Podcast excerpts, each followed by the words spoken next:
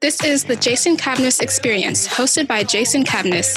Join Jason as he talks to small business owners and startup founders and other interesting people as we gain great insights about business, people, leadership, HR, and how each guest strives to be great every day.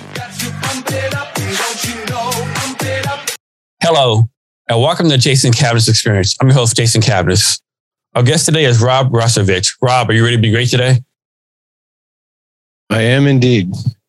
Rob has been actively involved in tech for nearly 30 years, from building a top e-commerce site in a time when e-commerce was still in its infancy to establishing what is now known as Amazon's AWS Internet of Things. He is a CTO, ThingLogix, which provides a low-code platform built on AWS, Google, and Azure to accelerate innovation and system development by a factor of 50 or more, reduce costs and risk, and deliver future-proof applications. With Robert CTO, ThingLogix was awarded the 2018 IoT Platforms Leadership Award and has become an advanced tier technology partner for Amazon Web Services. When he's not at the forefront of IoT, Rob is maintaining his cattle ranch in Central Oregon. Rob, thank you for being here today. I really appreciate it. Thanks, Jason. Appreciate you having us. So, Rob, first question What is ranch life like? Like me, I imagine like you said, that's a darn work, hard work, you know, go on, grind all day. What's it actually like? well, ranch life is definitely uh, it's uh, it's currently 9 a.m. my time, and I'm ready for lunch. Uh, so it starts uh, it starts early in the morning uh, when you're doing when you're doing ranch and and tech. Uh, you know, the ranch life starts usually starts about five, um, and we do morning chores. I have I feed about 300 head of cows, and we uh, we actually pick up the spent grains from the brewers in town in, in a little town called Bend, Oregon. We feed that to the cows. So there's a lot of uh, coordination and picking up and then, um, you know, regular farm work. And then I usually start my tech job about, you know, eight or nine and, you know, and then in the evenings you have another set of chores that you do to uh, go in. So it's very long days, but uh, I have to say they're they're both fulfilling. They each kind of each industry kind of uh, helps the other one. You know, it's nice to be able to get away from the the tech for a while, and it's also nice to get away from the farm for a while. And you like, do, do you break it down where you work 40 hours on each one each week or does this fluctuate?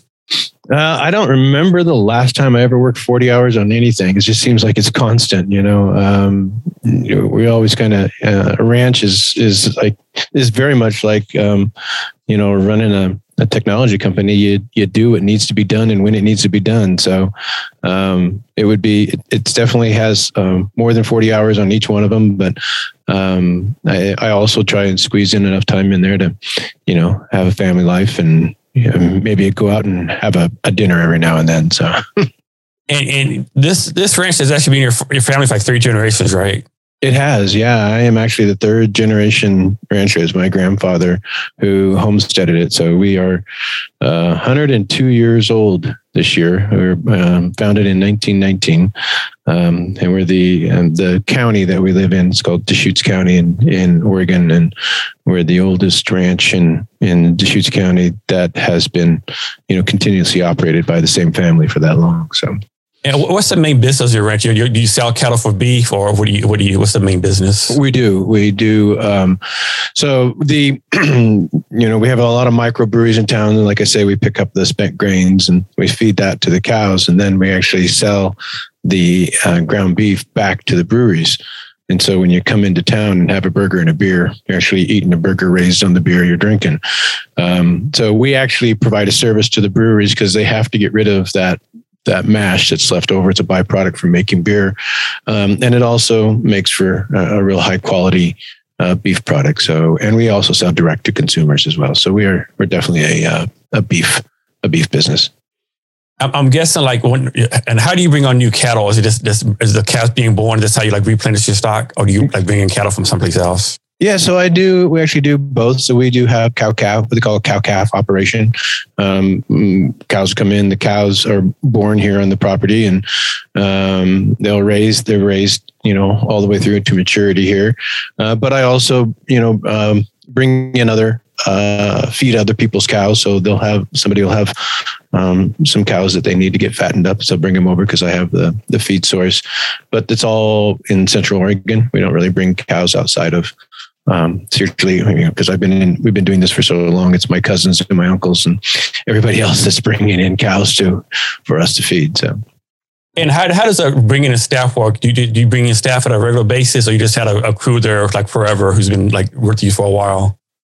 Uh, I have I have two hands that kind of run the run the operation. Um, you know, one really manages the the feed and the cattle, and the other one manages the um, the delivery side of you know delivering beef and you know the butchering process and those kinds of things. And then my daughter actually kind of runs the marketing and operations of the of the business in terms of interacting with the customer. So it takes you know three full time people and me to to keep the operation going. So you have, you, have, you basically have two full time jobs: the ranch, the CTO, and of yeah. course other stuff you do, like you know, you know, has family life, other obligations. I do, yeah. It's um, about. Can you talk some about like like some people like you that can handle all that? Like you you're doing well, you know, you got stuff online. And other people like they can barely struggle doing like one or two things a day, right? Is it just like personal drive that separates people like you, or what do you think it is? Something you're born with, or you learn? What do you think the reason for that is? You know, I don't know. It's a really good question. I think that um, I think there's a you know this entrepreneurial spirit and the farmer spirit. I think are very um, similar. You know, there's a drive there to try and do something, to accomplish something, to make something that wasn't before. Uh, I think you see that in entrepreneurs all the time, um, and they're trying to do it with business. So I think that whatever that is within um, our persons that you know cause us to you know start businesses and try and build something that wasn't there before. It's the same thing on a ranch you know it's it's very much trying to you know um, you know manage or wrangle if you will uh, mother nature uh, and build something that is you know that provides a, a product or, or a service to you know to the betterment of the community. So I think they have a very common, you know, psychic in in both of those, and and they complement each other really. Um, you know, in IoT, really, one of the earliest adapters of IoT and the biggest adapters of IoT has been agriculture. Um, and the use cases around agriculture are, uh, are, are are quite impressive in terms of the efficiencies they bring to farming and the the, the quality of food product that it can produce. So things like um, fertigation systems where you you know you're you have sensors in the field that are you know managing you know how much moisture but also how much nutrients that plant needs and can automatically you know tell the um, the pump or the nutrient system to put whatever they need into the the sprinkling system. So while you're irrigating, you're not only giving it moisture for water, but you're also giving it the right amount of whatever it might need, nitrogen or uh, phosphorus or whatever it might need to for the uh, health of the plant. And you know, uh, harvesting equipment and plant health. Um, um, there's just a number of use cases. So they kind of merge definitely together. And I even use it in the cattle operation, I'm trying to make a, in the process of making a smart corral system so that, you know, because right now the cow that goes to market is the slowest one, right? The one that's easiest to catch. But uh, we're actually working on a system whereby, um, you know, because the cows all have RFID tags. So as they walk through, you can, you know, know which cow it is. And then gates kind of open and close and kind of manage and move that cow you know, through the facility so that if it needs to be separated or if it needs to go to market, whatever it is, it can. It's less stress on the animal. It's safer for the, you know, the handler. And so there's a lot of crossover between IoT and, and agriculture. Is there a way if we take the tail of a cow like more healthy than another cow to eat or something like that? Like do something like that? Oh yeah, they actually have. Uh, I've never actually used them, but there are actual um, ingestible sensors for cattle, um, and you you can the it, the cow ingests it and it attaches to a cow has three stomachs and I think it attaches to the middle one if I'm not mistaken. Uh, but it then it can actually uh, chirp out temperature so that if you know if the animal's in heat and um, you know different certain biological um, other uh, chemical makeups that it chirps out that gives you the health of the cattle. Um, so you can do that. I mean, it's very expensive still and still not cost effective, but um, and most of these guys, most ranchers who have been around cows for, um, and they can look at a cow and they'll tell you what's wrong with it. I mean, it's they don't need they don't need something to, to do it, but in large herds and stuff like that, uh, I think there's a lot of opportunity for that. Rob, is there any difference between a cow or cattle being cow fed? I mean, a grain fed or um, grass fed? Does that really matter? Oh yeah, that's huge. Um, you actually have uh, that's a you know and most people you know i don't think they, they understand the difference. So but you're you're exactly right. So a grass fed animal um, will actually have a different taste than a like a corn fed animal uh, or a grain fed animal. Um, the grass fed will be a little bit will be much leaner will be a little more gamey you know where the corn fed will be more you know, have a lot more marbling on it. Uh, and it's probably more what you're used to getting at steaks when in restaurants. And that's kind of like our, our model is kind of the best of both worlds because ours are strictly, they're grain, they're grass fed and beer fed is what I always say. and so they, they're on the grass. So they don't, they're not, you know, some of the corns and the starches that you put in those, those feedlots can be you know there's a lot of controversy around what that whether that's good for us and so we don't do any of that but it's all they get the grass and they get the grain so we kind of have a um, a perfect balance of both so if a, a ranch is like uh, doing grain grain feeding or corn feeding to the, to the cattle does that automatically mean that hormones are being added to that cow? No, not at all. There are there are anim- there are uh, ranches that you know specifically do that, and it's more the corporate ranches, right? Because you know they're trying to gain weight much quicker. You know, operations of my size and regular family farms. I think very rarely have I ever you know, of all the ranchers and cattlemen that I know, none of them actually do it. But I know that, you know, corporate farms and um, do that quite a bit. But if because they're feeding grain does not mean they're getting hormones at all. Okay. And can you talk some about the, I think it's called farm to market, where like you actually know where your, where your like your meat is coming from. Like you know it's coming from your ranch mm-hmm. versus yeah. like you go to like a grocery store, you have no idea where it's coming from. Yeah, exactly. And I think that's a lot of people are starting to, you know, see the value of that where, you know, you can trace, you know, we can trace the uh, lineage of the animals that, that we have, you know, for in some point, in some cases, generations. I have, um, I do have one cow that, you know, has been around. She's kind of the family pet and she's been around for generation after generation. Um, uh, but for the most part, I mean, we, we definitely know, you can know where every every animal live, where they grazed, where they, you know, where they were born. Um, we keep pretty good track of that. You know, it's not something that you, you know, no one really ever asks in terms of it, but um, you certainly can keep that. I mean, that's one of the advantages that the small farmers have is that you can know where your you can know where your your your food has actually been and where it comes from. So, do you remember what age you were when you actually first started working on, your, on your ranch?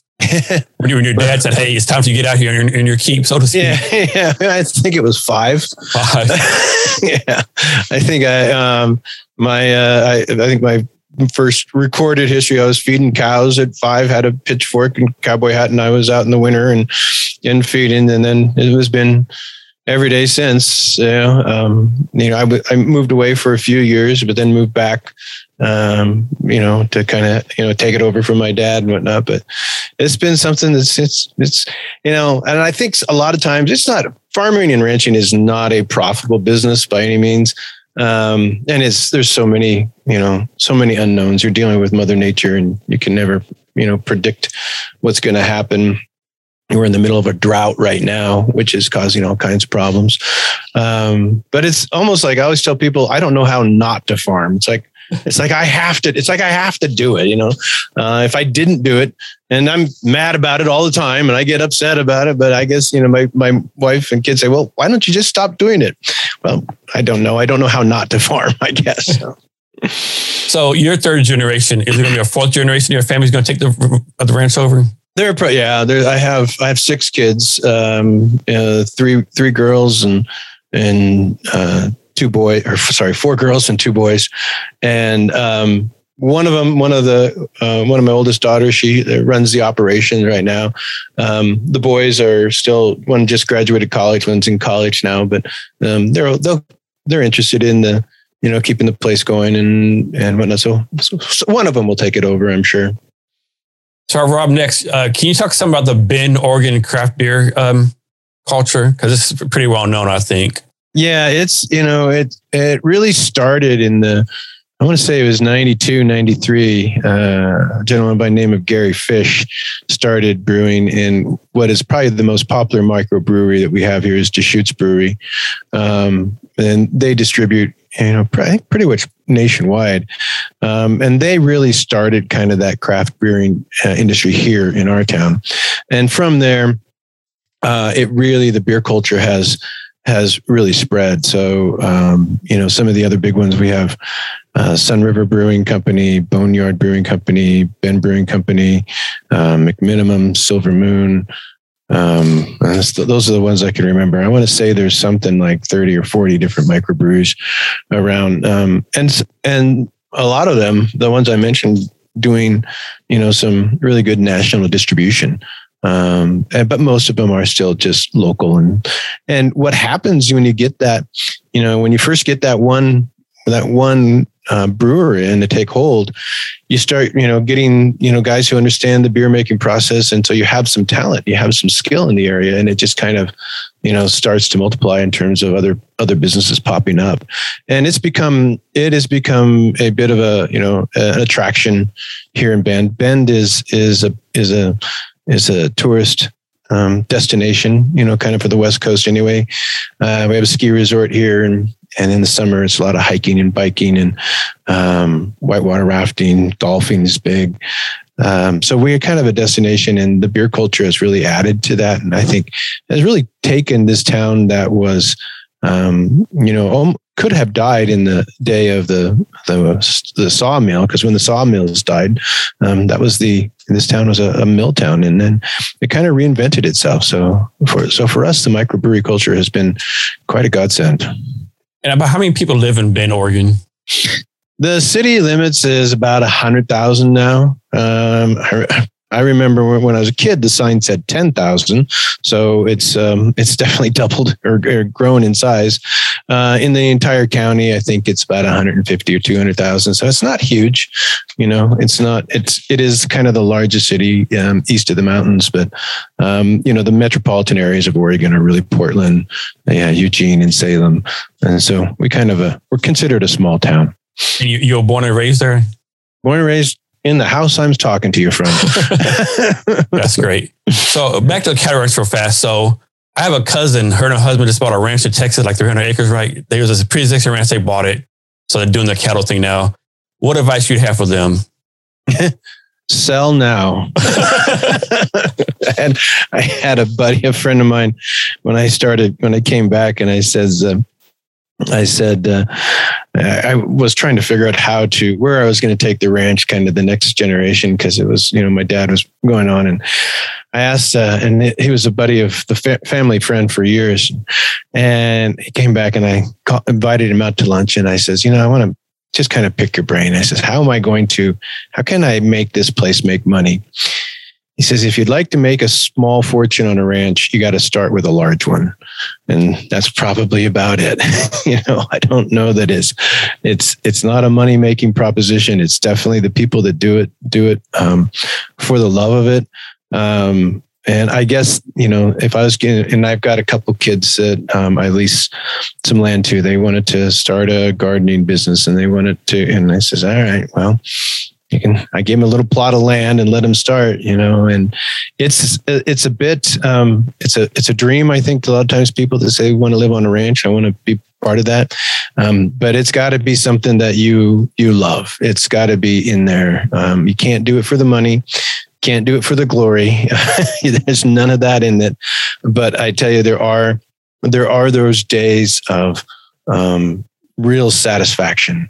And there are those days when you know uh, always when I talked about golf, there's always that one golf shot that just keeps you coming back. You know, you just get that I, one I, drive. Yes, I know that feeling very yeah. well. You think the whole the whole day you're out there, you're thinking I'm not going to be out here anymore, and then you get that one drive and you go, oh, I'll come back again. But it's you know even this morning, it's uh, it's those sunrises, you know, in the morning when you know when you got a few minutes of peace and quiet and everybody's calm, it's it's seeing um, it's seeing the satisfaction of a, bringing in a harvest. Um, you know, there are those moments of satisfaction, and and I think that's kind of the I call the crack cocaine or ranching is the, you know, it's those natural moments when that you get that uh, a lot of people just don't get to experience. You know, if you live in a city and you don't live on a ranch, and um, I, I, I any advice I'd give to somebody who's going to be a rancher is enjoy those moments because um, and that's a lot of the reward. So Bend, Oregon is is a tourist place, a craft beer. But correct me if I'm wrong, but it's also a pretty well known uh, VC investment startup community too, correct? It is. Yeah, you've done your research. Yes. Um, um, it has uh, quite a bit. In fact, um, there is, uh, you know, I say we're kind of a West Coast um, destination town, um, especially for, you know, people coming from Seattle or up from San Francisco. So we're kind of like halfway between San Francisco and Seattle. Uh, and those are two really good tech areas to be um, in the middle of. So a lot of startups a lot of people who um, you know did well in their startups uh, will have a house in Bend and they may commute just like me. I mean, I'm a commuter from here to San, from Bend to San Francisco, and I've met all kinds of people on the plane. You know, and it's amazing the number of people that live in Bend and work someplace else. I met um, one time I sat next to. Uh, Tom Cruise's stunt double. He was living. He lives in Bend, and um, and he was commuting to LA. And you know, Tom Cruise is like five foot two, I think, and this guy was like six six.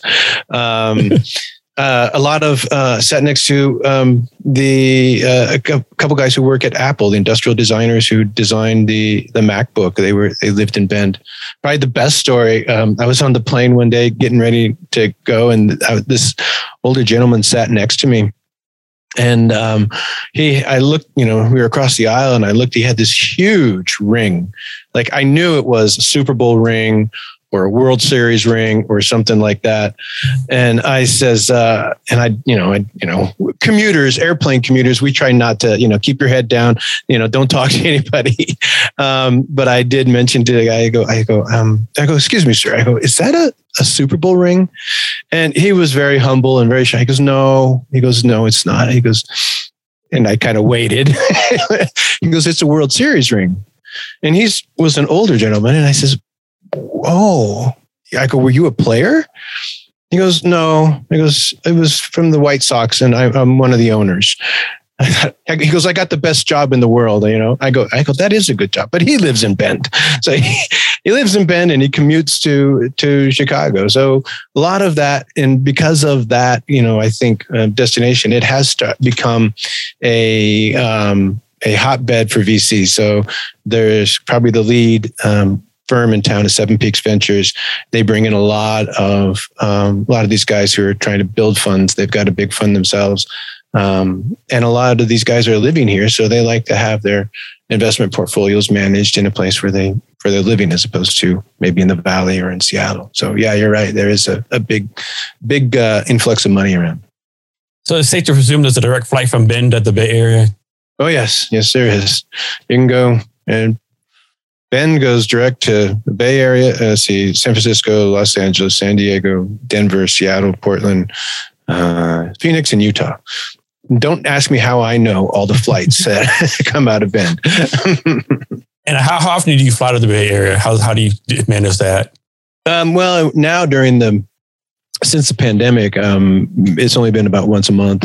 Um, I was, you know, before I was on the road Monday through Thursday, you know, three weeks three weeks out of every four, and so I'd make I'd stay stay back one. Um, but now it's about one week one week a month, so it's not so bad. And you know, with everybody going virtual, it's it's um, you know we've been doing that for years and years, but uh, now it's now it seems more acceptable than uh, it was before. So change changing subjects, you know, recently uh, a lot of big tech companies have been in the news, like you know, probably not the most positive things.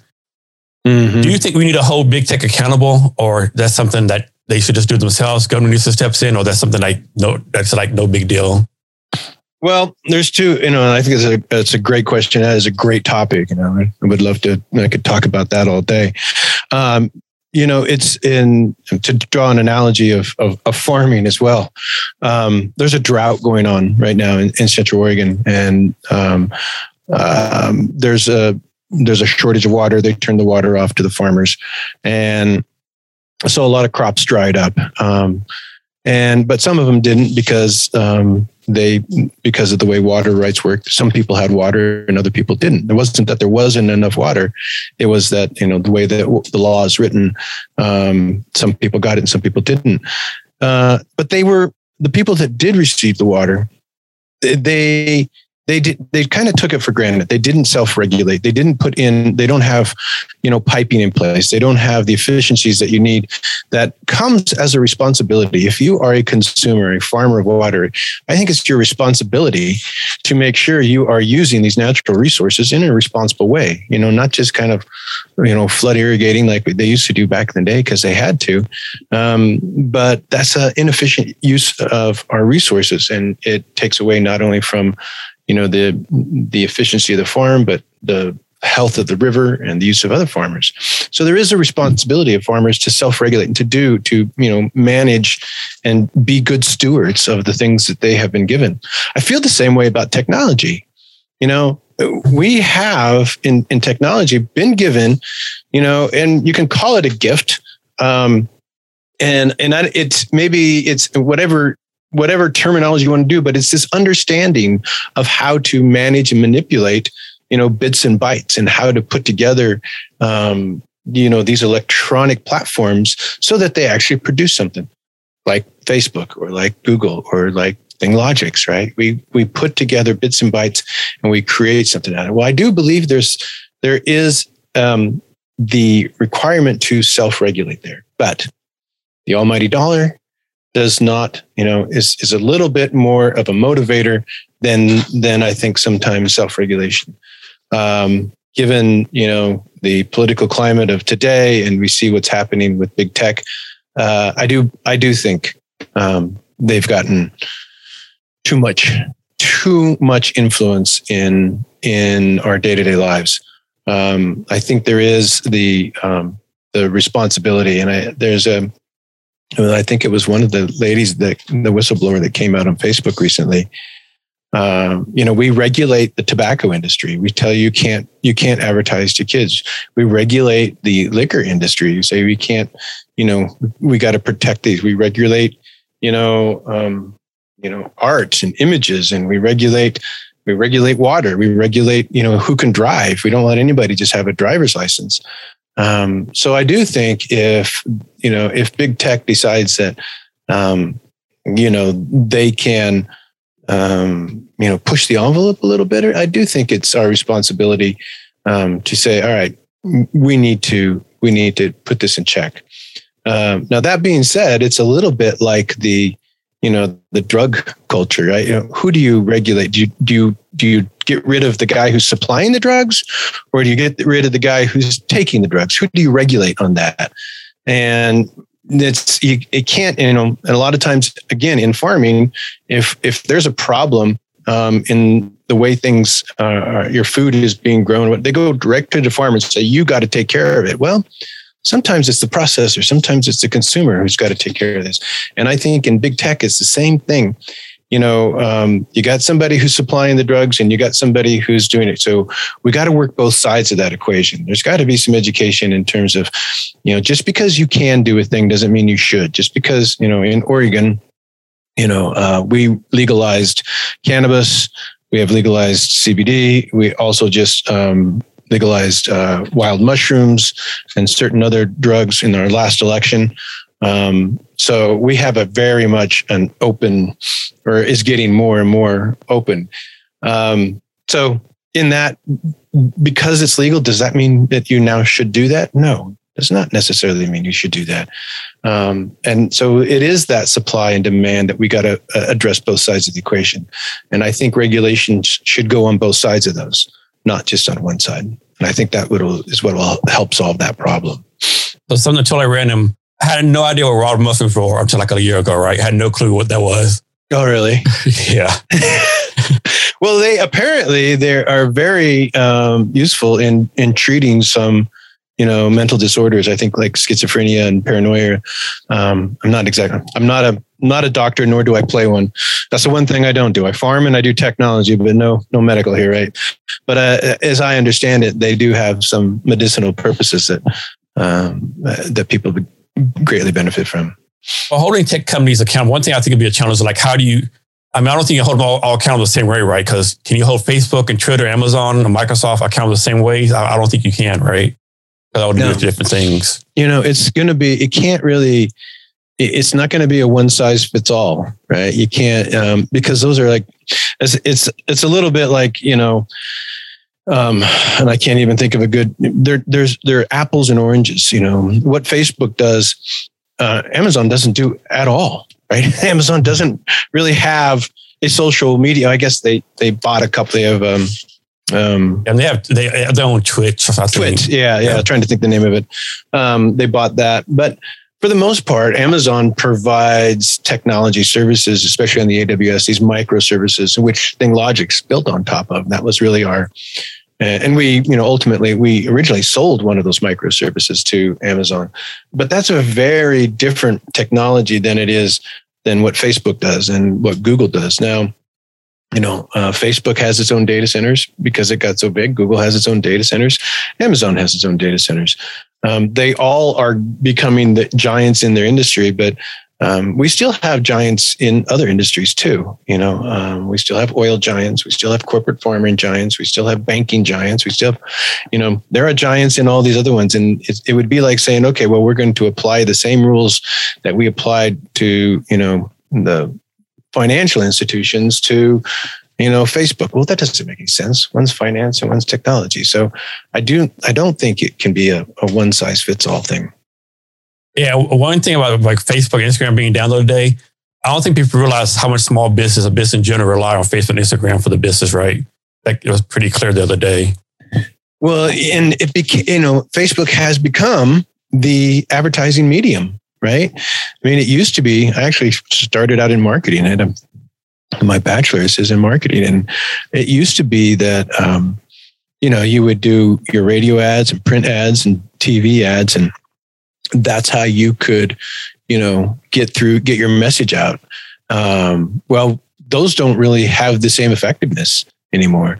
And if you really want to get your message out you have to go where the people are and the people are on facebook. So people complain about those ads and um, and I'm not. I mean, yes, it does get a little weird in terms of you go do a search on Google just, and just, all just of a a little sudden, bit, just a little bit. yeah, all of a sudden it starts showing up on there.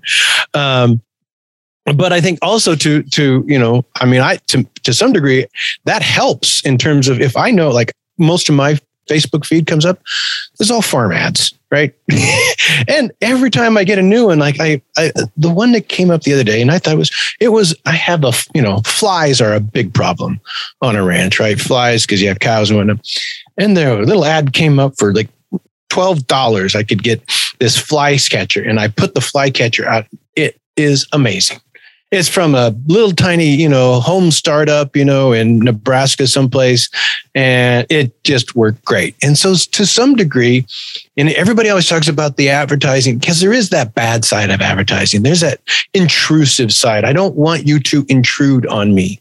But as a customer, as someone who is a, a farmer, I would be interested and would like to know about other small farms that have stuff that I could help participate in. So there again, there is a balance of we can I don't think we can just say cut off all advertising. I mean, stop getting a little too freaky. Like, you know, when I call somebody, don't now put their their recommendation up on my my feed. You know, so there is a balance there. There's a usefulness there. And back to cattle real fast. Um, I know a lot of climate people would say that cows like give out through methane gas and that kind of stuff. Is that true, accurate, is something they're making up? Well, uh, scientifically, it is absolutely true. They do give off methane, um, but what is exaggerated is the amount of methane they give off.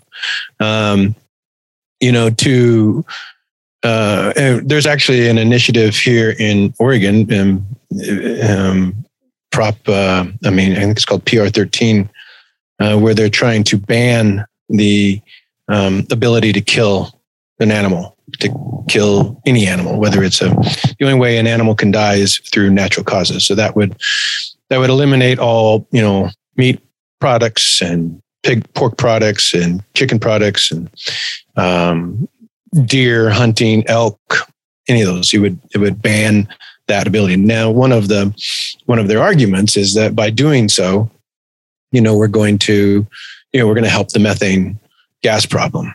Well, it's not true because if you left those animals, if you left bovine un, unregulated, they would multiply. There would be cows on every golf course. There would be cows on everybody's lawn, because as soon as the as soon as a farmer doesn't regulate and manage the cows anymore, and he can't make any money off, you know, the the product, then he's going to let open the gates and let the cows go, and the cows are going to go where the green grass are, and so there's going to be cows and something everywhere. And then Um, you, you have to kill the cows and slaughter the cows and, deal with that. Exactly. You you would and and part of me is like, you know, that would be the greatest law ever. Because what would happen then is they would people would call up someone like me that says, All right, we have a cow in our yard. Can you come get it? You bet. And I'll make more money picking up the cow out of their yard and keeping it away from them than I will ever off the off the slaughter of that animal. Um, so I do I do think it's over exaggerated um, in in terms of the amount. Do they give off methane? Yes, absolutely. Um, but to target that as our biggest producer of of methane of climate change, I mean, I would I would also point to I, I, when humans weren't around and did I mean were the dinosaurs giving off methane? I bet you there was some pretty big methane clouds going up with those around. So I I I'm not going to pretend to know the science on that, um, but I also don't think that it's a um, and obviously I'm a biased source on that, but do I think it's the solution to our climate problems? No. Um, of any in terms of climate and weather, I am probably as acutely aware of that because my livelihood depends on that. You know what what weather patterns are. Like this is an El Nino year, and hopefully we'll, the drought will come out. How much water is in aquifers, how the river flows are. I, I mean, all that stuff I look at on a weekly basis to see, you know, where water's going, how it's moving, um, so that we can so we can plan. And um, you, I've I've done it for years, and you see the cycles. It's every seven to ten years we'll see it. We'll go. We'll come out of it again. Um, if we don't, then maybe I'm wrong. Maybe it's not secular. Maybe this is the end. But I don't. I don't think so. So Rob, I think most people heard of the vegan diet or vegetarian diets. But one thing that's getting popular now, I just found out about is something called a carnivore diet, where people only eat meat. Have you heard about that, or what's your thoughts on that? Think it's a healthy thing to do, or what are your thoughts? Yeah, I you know, and I don't I I don't know. I think there's a um there and I'm trying to remember the name of it, but there was a diet and somebody had called uh, and was ordering beef from me and told me that they were on that and you know how um how great it was and how you know how much uh, more energy they had and I think there's uh, was it the Atkins diet was very protein based uh, diet so um I, you know, I try to balance those out. I you know, obviously being a cattle rancher, I eat probably more meat than than most people do. You know, but I eat vegetables too, so I do chicken and fish as well. Um, uh, uh, but I do think it's you know, it's it's uh, and to me, health has always been about consistency. You know, if if you have never eaten meat and you start eating meat, you're going to feel horrible. Or if you don't eat a lot of meat and you do eat a lot of meat one day, you're going to feel bad. If you eat a lot of meat and you stop eating it and you eat veg- vegetables, you're going to feel horrible. You know, you're. I think it's uh, about. You know, it's not unlike you know na- nature itself. It's consistency and steady as she goes. And I think the more we treat our bodies, and I mean, if you consistently treat it bad, it will get really, really bad. But moderation in all things, I think, is is really the key. So Rob, as a CTO of ThingLogix, can you talk about the process of deciding to go with AWS versus another cloud platform? Well, that was actually kind of um, we were kind of thrown into that one. So, um, my the founder, my, myself, uh, myself, and my two partners were also part of another company called uh, 2lemetry, 2lemetry, number two Telemetry. It was a startup. Uh, we had there was a group of us that um, were doing cloud computing, doing Salesforce consulting, those kinds of things back in the uh, early 2000s, and and we you know saw this idea of machine to mean machine communication. We thought, well, this would be cool. So we started a, tar- a startup inside of in Denver. And uh, our goal was to um, build a piece of technology that would be able to consume, you know, massive amounts of data on a regular basis. Because at that point, you know, specifically data was about, you know, I send a request, I get a response. I send a request, I get a response. Um, and I get data out of, I get data from a, a, website that gets data from a database that, you know, I somehow manipulate or change or insert or update. And I send a request back and that, that works. And so all of our infrastructure was designed about how many, you know, how many hits can your website take? How much, how many people can you put on this one server to, you know, before you need to get another server? Um, well, when with machine to machine communication, that that flipped it on its head because it's no longer, you know, request and response. I send a request to get a response. The machine machine is I'm a temperature sensor and I'm sending data constantly. I'm constantly talking. I'm 76, it's 76, it's 76, it's 77, it's 78. So I constantly send data. And that's more of a it's a uh, event based architecture as opposed to give me a, here's a request, here's a response.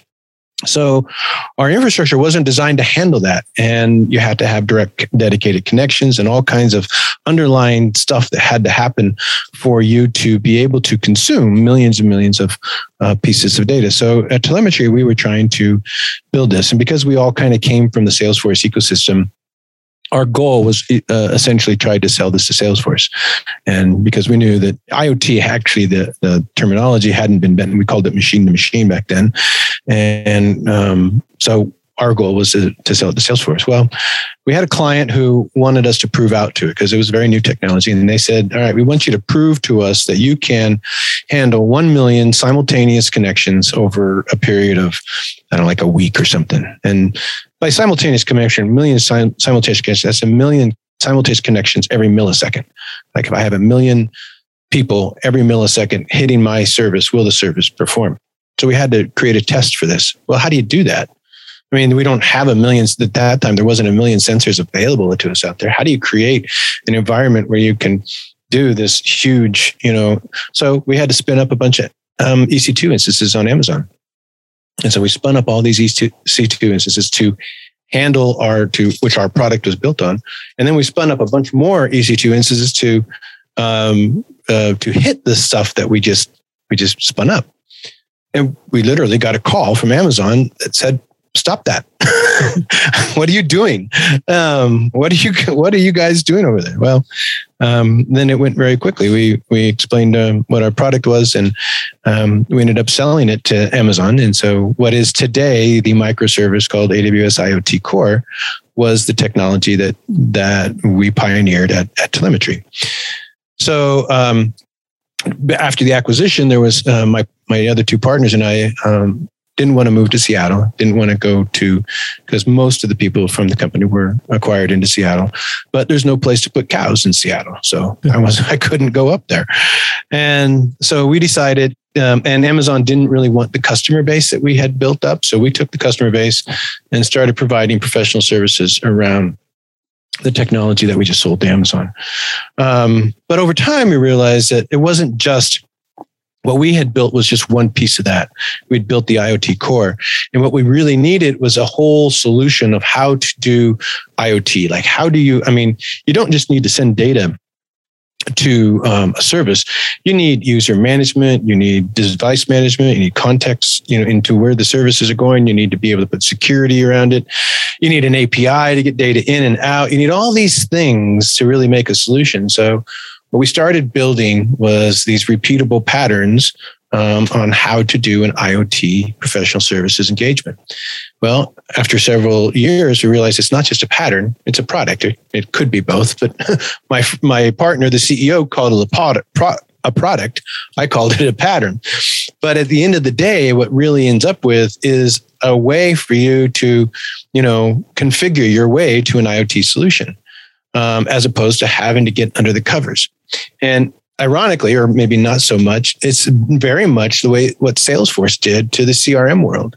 You know, I'm sure Benioff and, and Parker Harris were sitting around one day going, you know what? I know everybody out there is building databases and they're calling it account and contact and lead and opportunity. And they're putting first name, last name, email address, and phone number. And why don't we just give them all that? Why don't we just give them all that building blocks and then let them, you know, um, uh, customize the last 20% to the uniqueness of their building of their business and that's what salesforce really became it became here here's a here's a crm now configure your way to your unique business needs well um, that's what um, ThingLogix Foundry actually became. Here's an IoT solution that can handle billions and billions of pieces of transactional data um, built entirely on serverless resources around of AWS. Now configure your way to meet your particular need, your particular business need. And what's more, let's also connect into Azure. Let's connect into Google.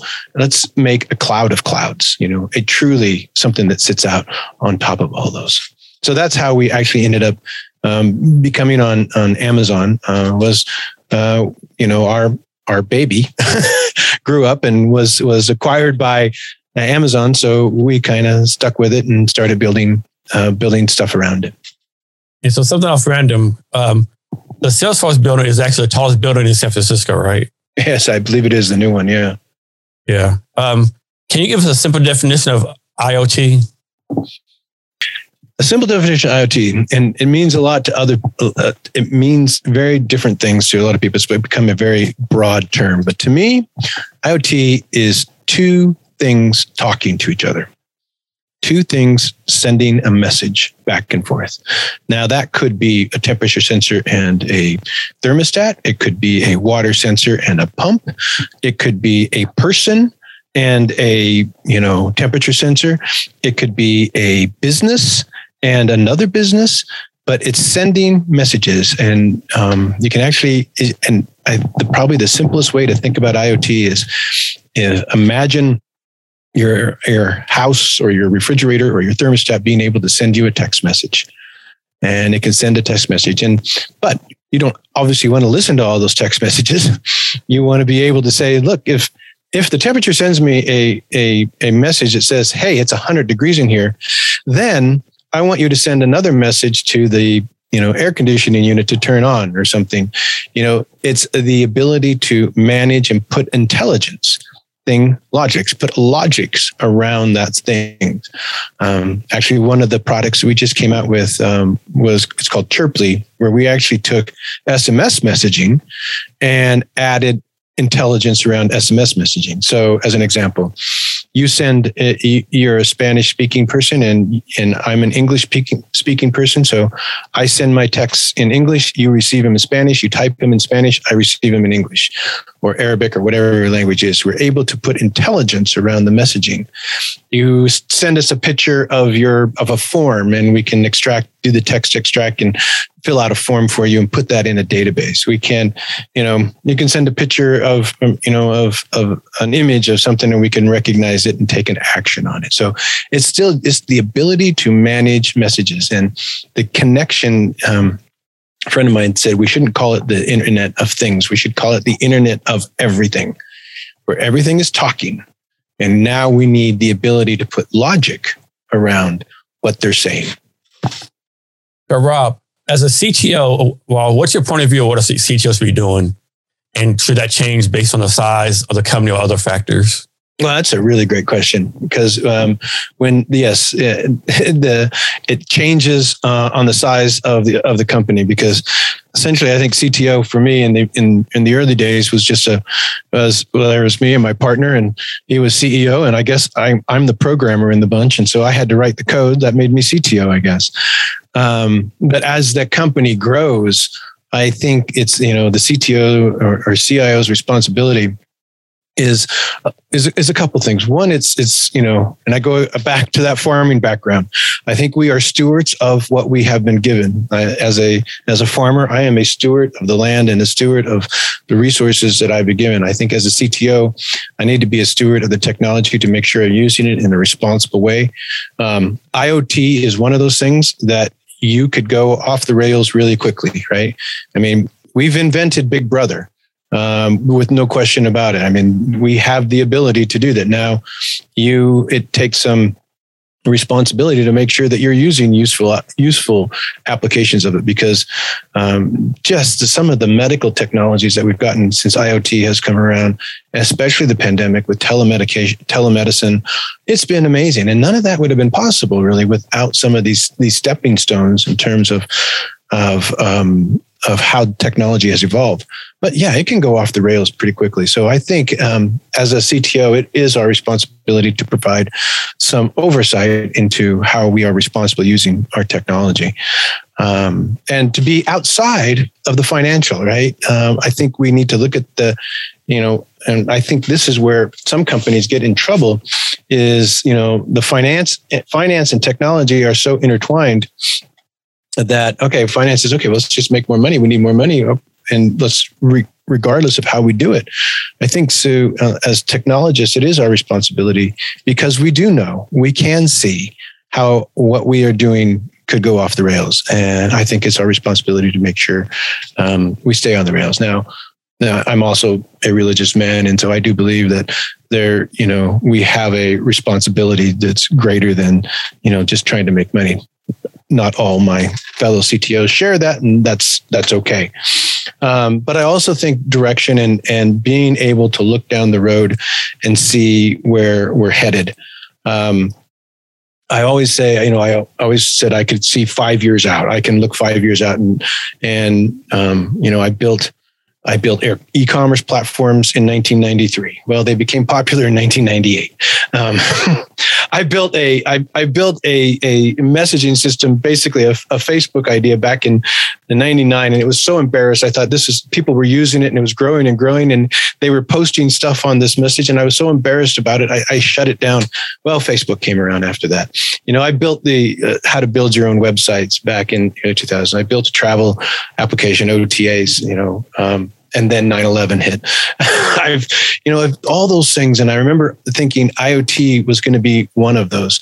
Um, so i do think it's our responsibility to look down there and kind of see where we headed what's the direction what's the trend. But recently what i've also realized is what's probably more important is we don't need to live out there. We need to know theirs but we need to um, kind of live more where the real need is. And at ThingLogix, um, we've been you know, we're in our eighth or ninth year now. And I always said we built a solution to a problem that people didn't know they had. And so now we had to wait for them to have that problem. And it's just kind of getting caught up. And so now we're actually doing really well because people are starting to understand oh, we have messages that we have to manage. We have to do this. There are business models that we would like to embrace a subscription business model instead of a request response model. And we need um, we need technology that can do that. And the old technology it just isn't there. But um, you have to wait for that to catch up sometimes. And I think it's uh, as a CTO we have to keep our eye on the future, but really realize what's important right now. So, Rob, this is like a broad question, and I know the answer changes based on you know case by case basis. But suppose you have a tech, non-tech founder out there. He's you know he's done some stuff. He has a following. His idea, you know, he has a little bit of traction but you need to bring on a developer, right? How do you how do you advise those two to break the equity down, right? Because I know some some will say, well, like you like it's, worthless for the development. You know, they need to get more, you know, more than that. The idea the non-tech founder might say, well, I've been doing all this work on my own. I didn't see him do this for me. Like, what's your advice on those two sides, like figuring something out? Well, I've been on both sides of that equation. Um, I've been on the side as the developer who's, you know, trying to come in and say, you know, um, you know, I want some equity, and um, I I have been burned on both sides of it. Uh, I think that uh, I think retention and tribal knowledge is probably um, is probably the most important thing. Uh, what we tried to do with ThingLogix, um, we didn't hire proven, experienced uh, developers. We went to colleges. Uh, I wanted to find people that um, you know, because we were we were talking in creating serverless technology back then, where it no one no one had done it and no one had put these things together and stitched it they'd use this microservice and they'd use that microservice.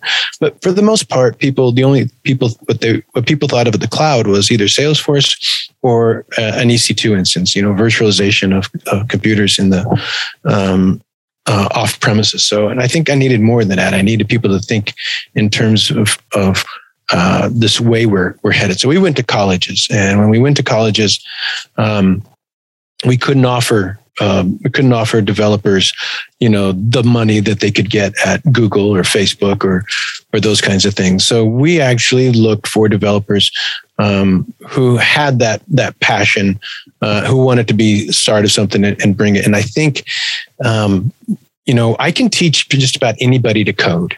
Uh, and coding is not if you have an aptitude for it if you like it if you enjoy it then i can teach it to you. Um, i can teach it to you over a weekend and you can start getting better and better and better. And i mean to get really good it takes longer than a weekend for sure. But i can teach you to code. What i can't teach you are those intangibles. I can't i can't um, train your spirit to have what we were talking about earlier. I can't train that farmer spirit or that entrepreneurial spirit in you that says, I want to build something. I, I, I want to build something. I want to make something, and I want to, you know, I want to have my own, and I want to. That's what I want to do. And those are the guys we were looking for. Those people that wanted to build that, because the people that said, "All right, well, how much you paying?" Because I was top of my computer science class, because Google's offering me, you know, 180 uh, what can you give me? Well, I can't give you 180. And if you if 180 is the thing that's important to you, then you need to be at Google and Facebook and those.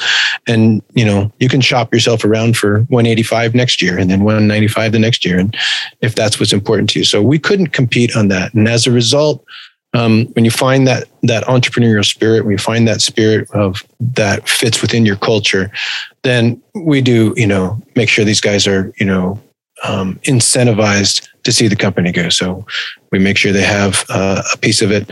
Um, we via option pools as we spin up new companies. Um, we actually make these guys into founders. Um, so we are building Chirply was one company we, we spin up off of it. Um, WorkWatch um, was another one that we use for um, pandemic, you know, temperature sensing, uh, you know, taking, you know, fever uh, kiosks that could take your your your temperature and those kinds of things. Um, and as we build things on top of our platform, these guys um, start to end up with a portfolio of, of other startups, and and they like that. And I always say there's there's people who belong in startups, and there are people who belong in corporate America. And the two shall never meet. Um, I've been a part of a lot of startups, and every time um, one of the great startups I was a part of was a company called Appirio. They were one of the first um, Salesforce um, consulting groups. I was employee 29, I think. Um, they eventually grew to several thousand. They were acquired by a company called Wipro. Um, but when it got to about you know 500 people, it started to become not a startup, and it became a corporate structure, which it has to do to grow. You have to do that.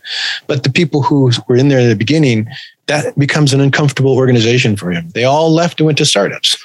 So, so the people who were at startups and then the people who take it to the next level, I think those are two different groups. And and developers are the same way. I think some developers they want to be part of those things at startup. They want to roll the dice. And I tell these guys, I go, you guys got ten or fifteen failures in you, so don't worry about if this one doesn't get it. Well, you know, you've got you got you got several more swings. Do you have a preference for hiring developers from coding academies or a four-year college? Oh, you're you're you're you're hitting all the hot spots. I I would take a code academy guy over a four year college. Any particular reason? Well, um, a couple things. One, it shows me that that's their initiative. They had to go out. They had to do it. You know, they had to um, do um, seek it out themselves. Uh, it wasn't a um, it wasn't a, out for the college experience. Now, that being said, I do think um, our colleges, um, I think they they do give that experience when you first go to college, and the value of the four year degree to me is that that going away from home, that transitioning from being a child to being an adult. And I think that's an important process. And there's a lot of growth that happens in there. And that's what happens, I think, at a lot of colleges. Um, I think the in in some of the colleges, I also think the ability to um, problem solve, you know, learn to, you know, learn, you know, to take an art class or take a literature class, learn some to talk about problems outside of what code is. Um, but when it comes to hard code core developers, Code Academy guys, I mean, they can. I mean, and I've hired several of them where they just said, I, I'm self taught. This is how I learned. And I'm like, yep. And they have that passion and they can end up coding. Now they end up being developers for a longer period of time. I think the guys who come out of the university that we have kind of move into more of a solution architecting role quicker. They kind of they try to get through the the development years and just being a code guy and they want to get into solutioning and architecting and those kinds of roles where some of the people who are you know just hard code coders they love coding and they code and i they i that their value over the time of the life of, the, of an employee is is immense From what you're seeing, how long does it take for a developer to become quote unquote a good developer? One year, two years, or longer than that? You know these kids um, today are super smart.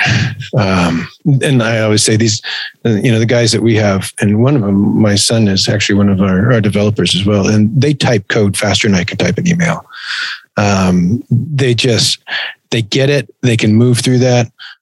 Um, i think it takes and with these guys um, most of the developers that we did i ran them through um, internship program, summer internship program, where they're still in college. By the end of the first summer, you know, they were writing Lambda functions. They were, you know, um, configuring AWS services. By the end of the second summer, they were solutioning on top of it. So it, it depends on how much time you're going to put into it. You know, they always say the, um, there's a book, the 10,000 hours, you know, yeah. Um, yeah.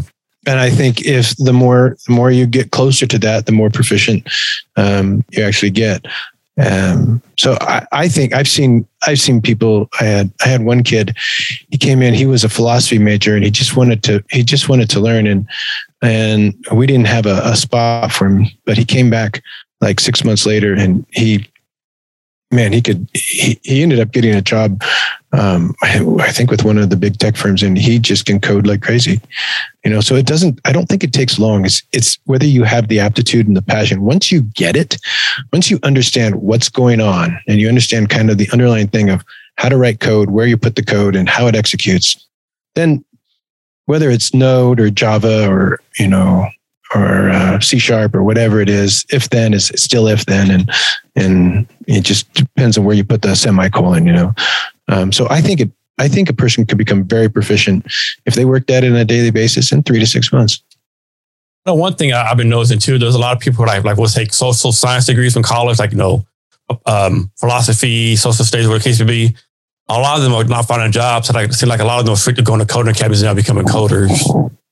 Yeah, and I think that's great because I think those when they do that, they actually bring a a you know a a um, a problem solving perspective to solutions that most coders won't. Most coders may actually, if you're just a hardcore computer science guy, you look at problems in terms of if then else, and uh, I think sometimes um, what you need to be able to do is uh, look at problems of what would happen if what would happen if we could is it possible that we could can we you know and explore that where i think a lot of times coders just look like oh i could do it and i could do it like this.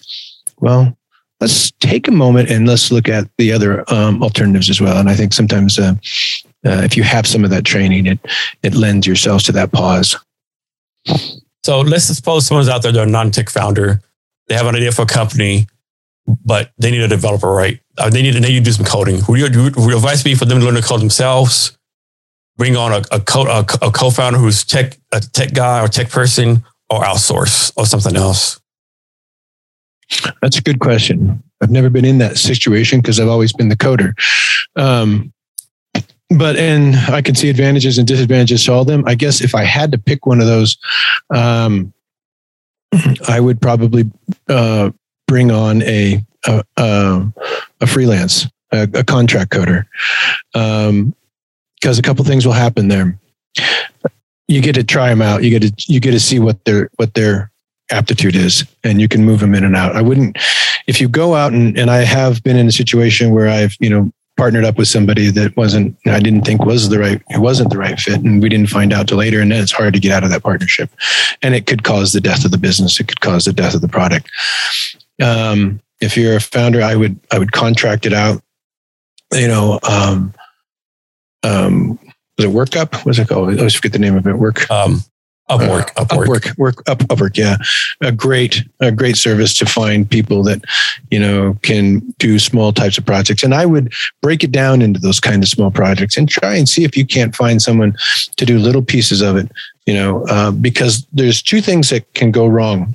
If you get one person involved and they know the code, then they're going to hold you hostage. You know, if um, and for people who don't code, they think, well, we just needed to code, and all code is the same. Oh, code is not the same. Code is like writing a book. It it it is completely to the discretion of the author on how they're going to write this. Um, and if you take one person's code and you hand it to somebody else, even though it's in the same language, they may or may not understand it. They may not understand how they did it or why they did it. And uh, inevitably, anytime you take a piece of code and you hand it to somebody, the new coder always goes, the old coder did it wrong. And then he rewrites it and hands it to somebody else goes, well, I don't know why they did it like this. The old guy did it wrong. It's because it's not that each one does it wrong. It's just each one does it with what he knows how to do. And you have asked them to do it and you have asked them to, you know, solve this problem. And they did with what they know how to do. And then when you get rid of that guy and you bring in somebody new, he may or may not know um, how to solve it. He may have solved it a completely different way. Maybe it's worse, maybe it's better, but you don't know. So I would advise, you know, to architect it and own the pieces of it. So if you know that, all right, I have to have a mobile app and I have to have a website and I have to have a this, have one guy, you know, start with an API, say, all right, I need you to be my architect and your solutions and make sure you know where everything is, where the code is, where the repository is. And then maybe you have another guy who builds your APIs. And maybe there's another guy that does a little piece of work. So if you can contract for those small pieces, you will never be beholden to any one of them. And it also keeps your product moving forward so that, you know, you can get kind of um, economies of scale. When, when should I start out bringing on, I think it's called a product manager. When, what number hires should that be? That's a good question. Um, very, very soon, as soon as you can afford one would be. Um, typically, uh, I've always acted as the product manager in the beginning um, until until the product becomes viable and we can have the ability to say, okay, this is actually going to work and we're going to get sales on it. Um, I would say right after, I would say that, you know, from 10 to 20 sales, as soon as you started selling this product and you have people out there that are using it, um, you're going to need a product manager. You're going to need somebody out there that's going to listen to what your customers are saying, can decide, you know, because everyone's going to say, hey, can it do this? Can it do this? Um, I need it to do that. And you're going to need somebody on board that's going to say, mm, that's not our direction. That's not what we are. And, you know, I think there's a tendency for especially for startups for people to go oh our customer has asked for this so you take all your resources and put it in there and that customer says eh, okay i don't really want it so now you've you know put all your resources and put a lot of expense into a, a feature that maybe no one's going to use. So that product manager is one that really becomes the gatekeeper of what can what can we put in? What's the high value, low cost that we can get in? And they really need to manage that backlog. So I, am going to presume your product roadmap is pretty complicated. Can you talk about the process of how you work your product roadmap and how you process all that? So we do it very much like I just like I had, um, sorry about that, uh, like I just outlined for a product manager. So we keep a backlog of uh, customer requests. Um, so because we are a product and professional services organization, uh, we do have um, you know professional services out there that are requesting a feature um, that is maybe not available. So we will prioritize those. If we have a professional service engagement and that engagement requires um, would where a feature would benefit that engagement, um, that gets prioritized pretty high. Uh, we look at um, security issues are also um, highly prioritized. So we do security reviews every month. Um, our customers do security reviews. If anything um, gets you know up there, that's always the number one thing. Any any type of uh, vulnerability that we um, that we might that detect or or think might be there, that gets prioritized. Um, then it becomes at this particular point um, stabilization and what we call quality of life stuff um, gets prioritized uh, next. So um, bugs fixes. Um, you know, it would be nice if we could do this, especially pipeline deployments, those types of things.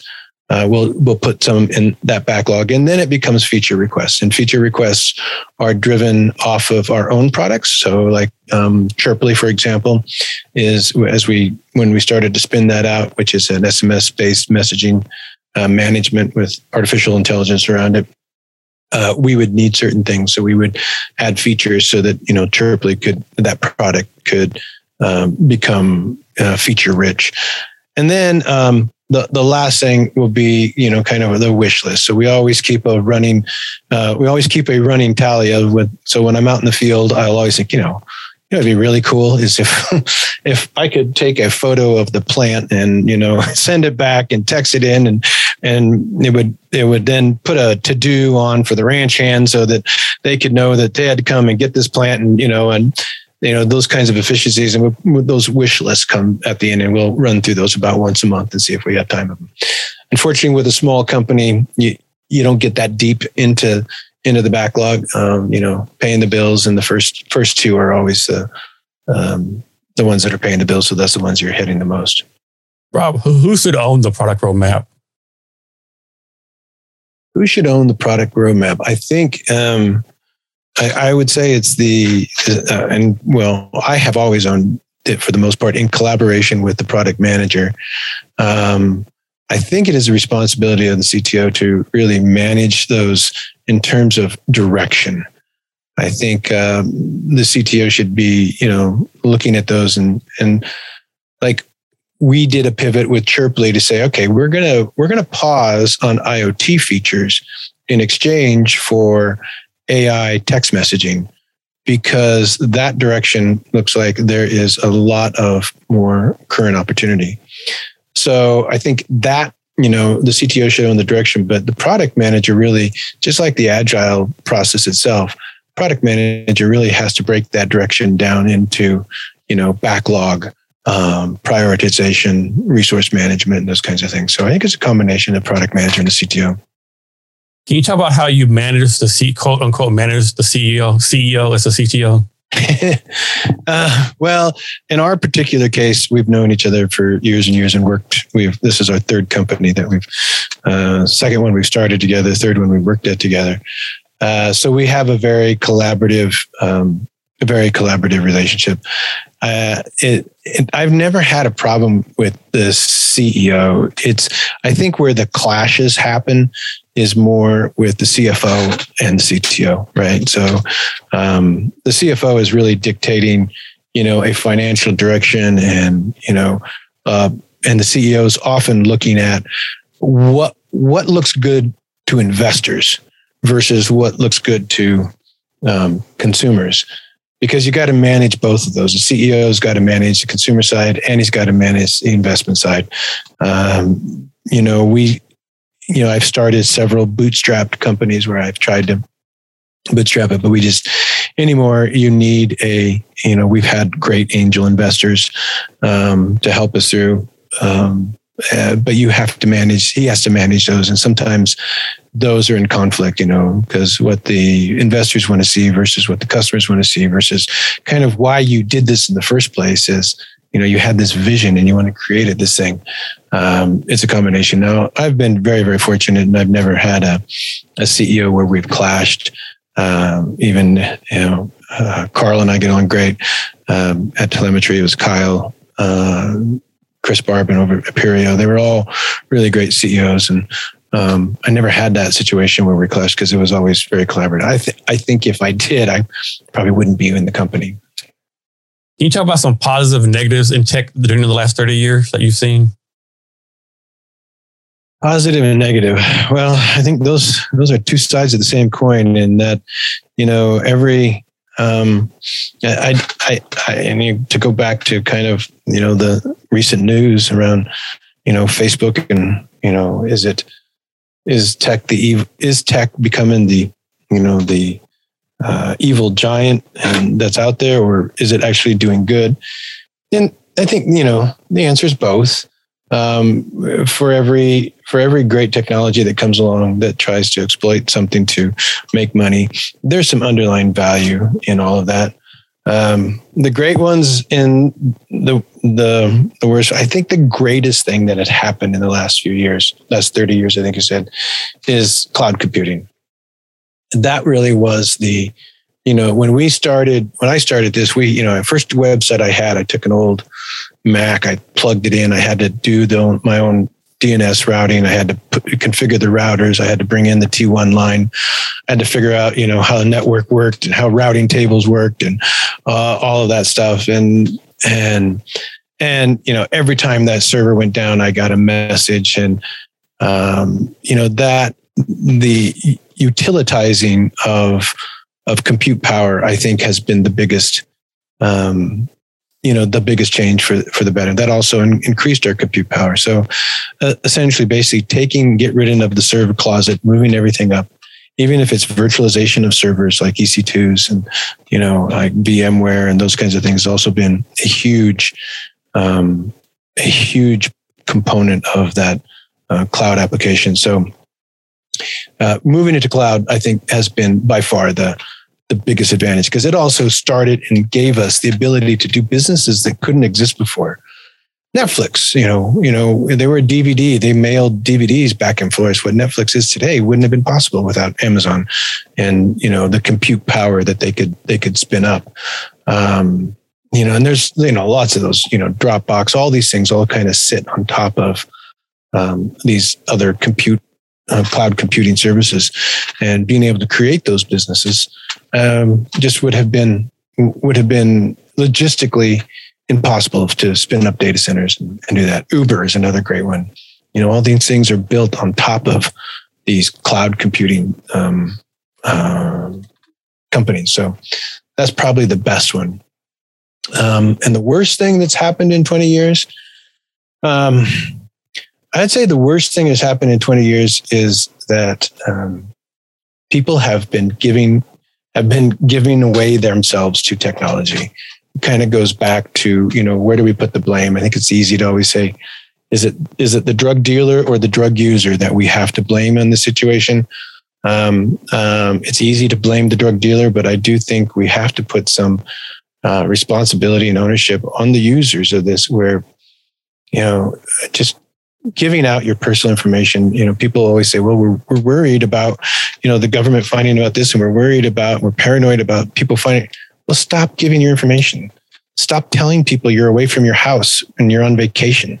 You know, stop, stop telling people you're going to the store. Stop giving not stop putting your dog's name and your your city and your zip code and stop taking these quizzes that give away you know all the information that y- you need to guess your password you know just stop and i think if if that's been the worst thing is it's people didn't they don't understand what they're doing they think it's it's just a they think it's harmless. Oh, as far as they're concerned, it's just a web page that only they can look at, um, and they don't know that all that information is is started. So, um, I think that's probably the worst thing is that people just don't understand what they're doing with the technology. And you know, if if you keep asking for more drugs, the drug dealer, even though the drug dealer himself maybe not take the drugs himself because he knows it's not good, he's going to keep giving it to you. You know, so I I think that's it. Lack of education and understanding how you know, to use the technology. Rob, do you have a preferred tech stack? Um, well, I, I'm an old Java guy. Um, so, you know, I did, you know, I did Java, Tomcat, Apache, you know, for years and years, whenever. And I still have a couple applications. I have a travel application uh, that I wrote, and I can say back in 2000, it books hotel rooms and does online travel agencies. And that still runs on the, you know, the, the Tomcat, Java, Apache um, stack. Uh, but that's probably the only legacy application I have left. To me, still, it, if you're not doing it, and obviously I'm going to be another bias source in this, but if you're not building your stuff in the cloud and on these services resources, um, it, the cost of maintenance is higher, the reliability is lower, um, all that. So my tech stack today is really, you know, cloud services. Rob, is there a new tech out there that's coming that that, that excites you? Excites you? Uh, holograms. Holograms. Holograms. I think we have um, we have started. You know, virtual reality has been has been amazing. Um, and um, I think we're going to start seeing, you know, I remember, I remember uh, probably 20 years ago sitting around talking about, well, you remember, wouldn't it be cool how we're going to be able to, you know, it was still science fiction that we could have a video conference that we could, you know, we wouldn't be talking on the phone. You know, there's actually a phone hanging on the wall right here.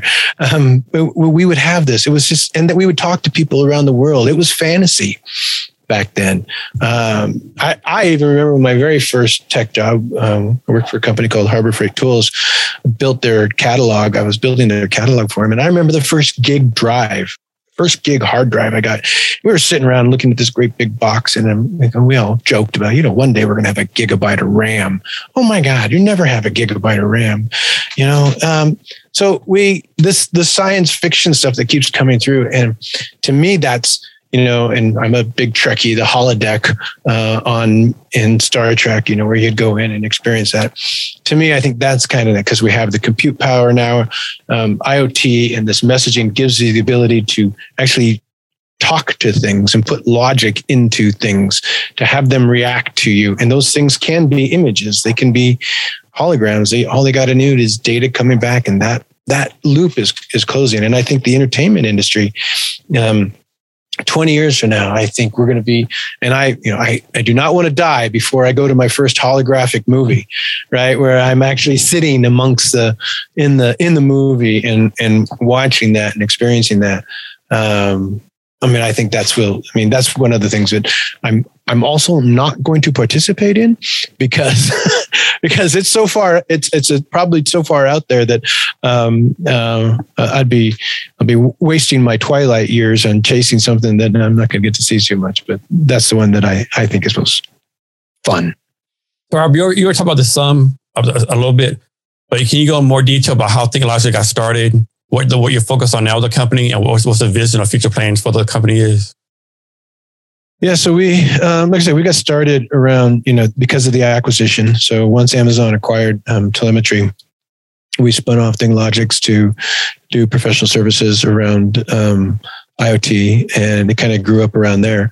Um, we we started, you know, we realized that we had to build a IoT configuration product because um, it was just you just don't want to go in and start rebuilding everything from the ground up on every professional services. And we had to compete with the accentures and deloittes and capgeminis of the world. And um, if we walk in they're going to walk in with an army. We have to walk in with the with the um, with the problem half solved uh, in order to compete with those guys. So that's how how uh, foundry and the ThingLogix iot platform started to evolve uh, where it's heading now, uh, we have just announced that we're open, open sourcing the whole thing. So um, we have decided to take our entire platform, open source it so that um, uh, a um, development can continue on this um, cloud of cloud platforms. Uh, we want to do more Azure. We want to do more Google. We want to bring more of that in there, but also uh, to eliminate the barrier uh, of entry for starting to do these new business models. Um, a lot of times, what our biggest complaint was when we got into a company, um, we had a smart home system. Our pricing model was on a per device model, like you know, give me you know twenty five cents for every device that chirps up. Well, that works really well on the first ten thousand devices, but once you get to a million, it doesn't work so well for the business anymore. Um, so our our we've changed our model. Um, we're open sourcing the entire platform, so you can actually take our CloudFormation templates, install it into your own AWS account, and you're up and running, and you have a a configurable IoT application that you can start um, developing and extending.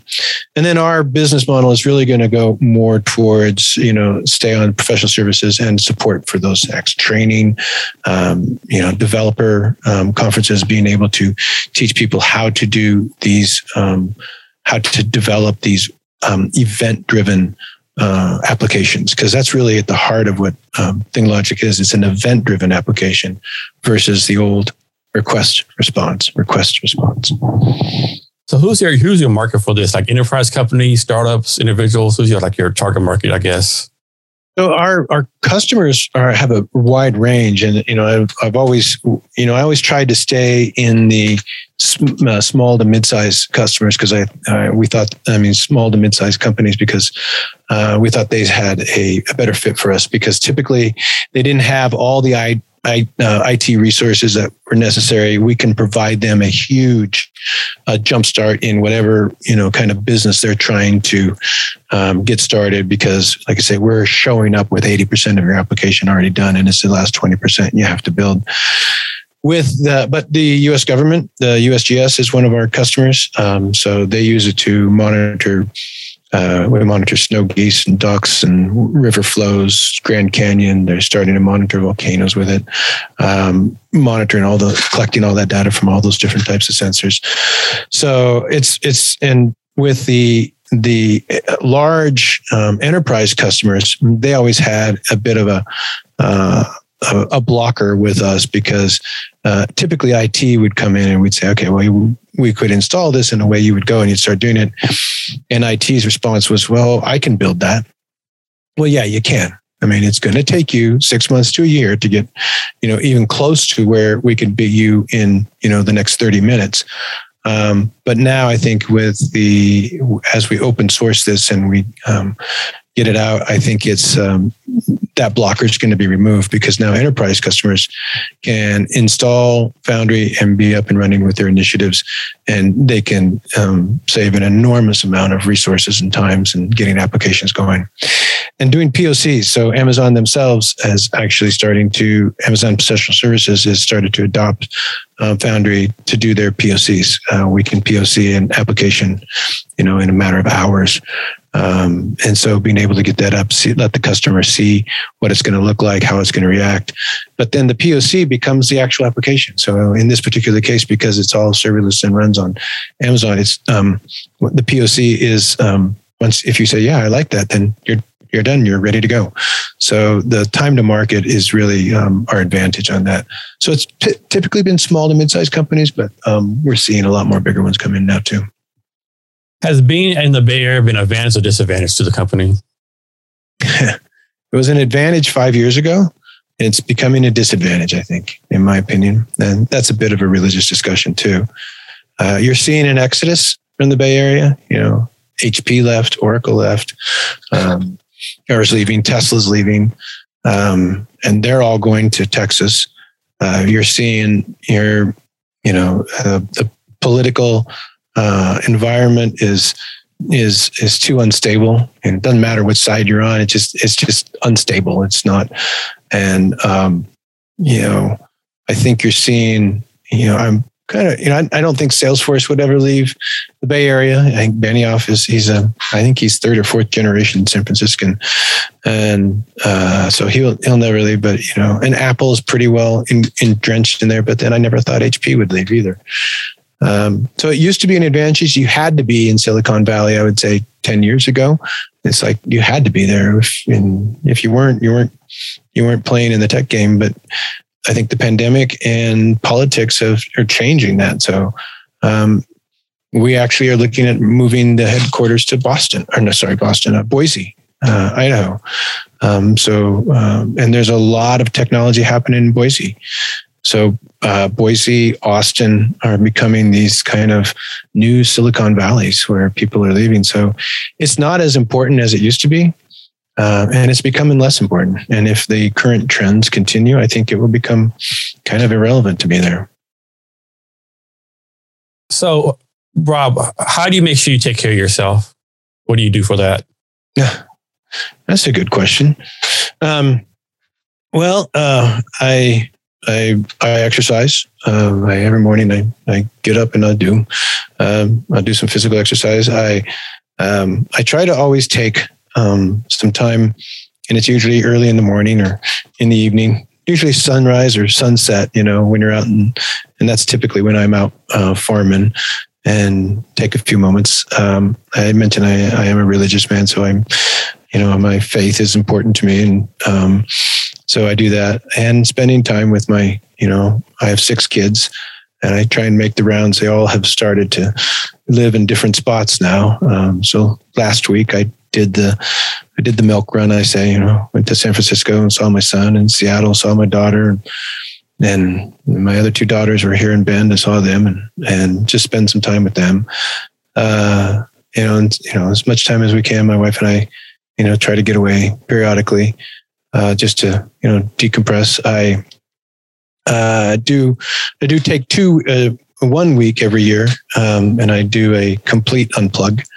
Um, no cell, no internet, no nothing.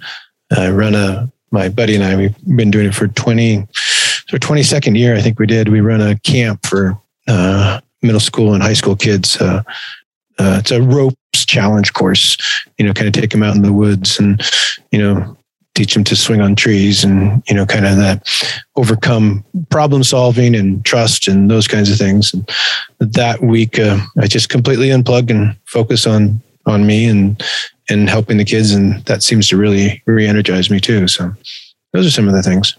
And I, you know, they also say, you know, the guy who loves his work never works a day in his life. He Yeah. also, so, and Yeah. that's true too. So How, how far is the drive in a car from Bend to the Bay Area? It's about eight hours. Eight hours. That's not. That's not horrible. No. uh-uh. And it's Yes. about six hours to Seattle. Okay. Um, is there anything I, sh- I should have asked you that you want to talk about, or anything else you want to talk about that we haven't discussed already? Jason, you have been the most thorough uh, interviewer I have ever had. So I don't, I, I think you have discussed things that I didn't even know I was going to talk about. So no, I don't think there's anything left. So I really do appreciate your thoroughness. Thanks. And I've, I've got to ask you this in a pre-talk, but we're gonna any kind of gift or resource to give away. Like some people like give a discount or what they what they're selling, or like you know free time with them. I mean, some people do, some people don't. Oh, I, yeah. I mean, I mean, I would, I would be happy to have so, a free consultation. Um, you know, I'll give you know an hour with anybody to go over, talk about maybe where your IoT solution is, what it could be, how your business might be able to change, what's you know costs those kinds. So happy to do that. Um, uh, also, you know, uh, like I say, we have. This is, you know, we've just recently announced it like a month ago. Um, help you get started with the open sourcing of our platform. We can give you some free training around that. Um, and probably the biggest one right now, we got um, uh, the our our product Chirply to do SMS management and SMS mark um, uh, communications. Um, I'd be happy to get that installed and show you how the advantages. That one actually came up quite by accident. I was um, in my beef business, I was trying to, you know, I had I would email my customers and see if they were ready for more ground beef or whatnot, and it just got to be too much. I'd send out an email and I'd get a one percent response, and I would then go back and forth on email, and they wouldn't see the email when I sent it to delivery, and um, then they would miss the link, and finally I said, I'm not going to do this, and I just I started using our, our own platform, and I started sending SMS messages to my customers and saying, Hey, would you like some are you ready for some more beef? And the response was immediate. And I got 30% response. And even even I'd get, no, not right now. And even the ones that I got said, stop texting me. Those were great because now I know I don't have to worry about managing them and, and they're not my customers. And so when I realized how the how much the efficiency of communicating with my cu- customers over SMS, we started building up Chirply to to do that for other customers, and that's kind of what it does. So if you want to interested in seeing how SMS can change how you manage your customers, your customer relationship, happy to get you an installation of that and get you started on that for uh, free for a few days as well. Rob, can you share your social media, social media links for you and your company so people can reach out to you? Um, yeah, so you, uh, uh, Rob at rest, or sorry, Rob at thinglogix.com. Um, send me an email, but you can, you know, also, you know, uh, SMS me 805 207 7027. I don't mind anybody sending me a text message. Um, and uh, also, you can reach out on the website and uh, you can follow me on Twitter and Instagram as well. And for our listeners, we'll have his link to his gifts and his uh, social media on show notes. You'll find the show notes at www.cabinetsatoblog.com. And be sure to subscribe, rate, and review this episode or to the Jason Cavness Experience and be sure to share this episode. So, Rob, we're coming to the end of this talk. Can you give us any advice and wisdom or, or anything you want to talk about? I, am not I'm not one to uh, to wax poetically, um, but I, I would say probably the most important thing that that I do every day is just be grateful and be thankful for what we've got. And I would say start each day like that, and you'll you'll see great changes in your life, whether it's technology or farming. Rob, thank you for your time today. I really appreciate it. Jason, thanks for having me. It's been really a great experience. And to our listeners, thank you for your time as well. And remember to be great every day. Thank you for listening to this episode of the Jason Cavness Experience. Be sure to connect with us across social media at Cavness HR. Thank you, and remember to be great every day. You got to pump it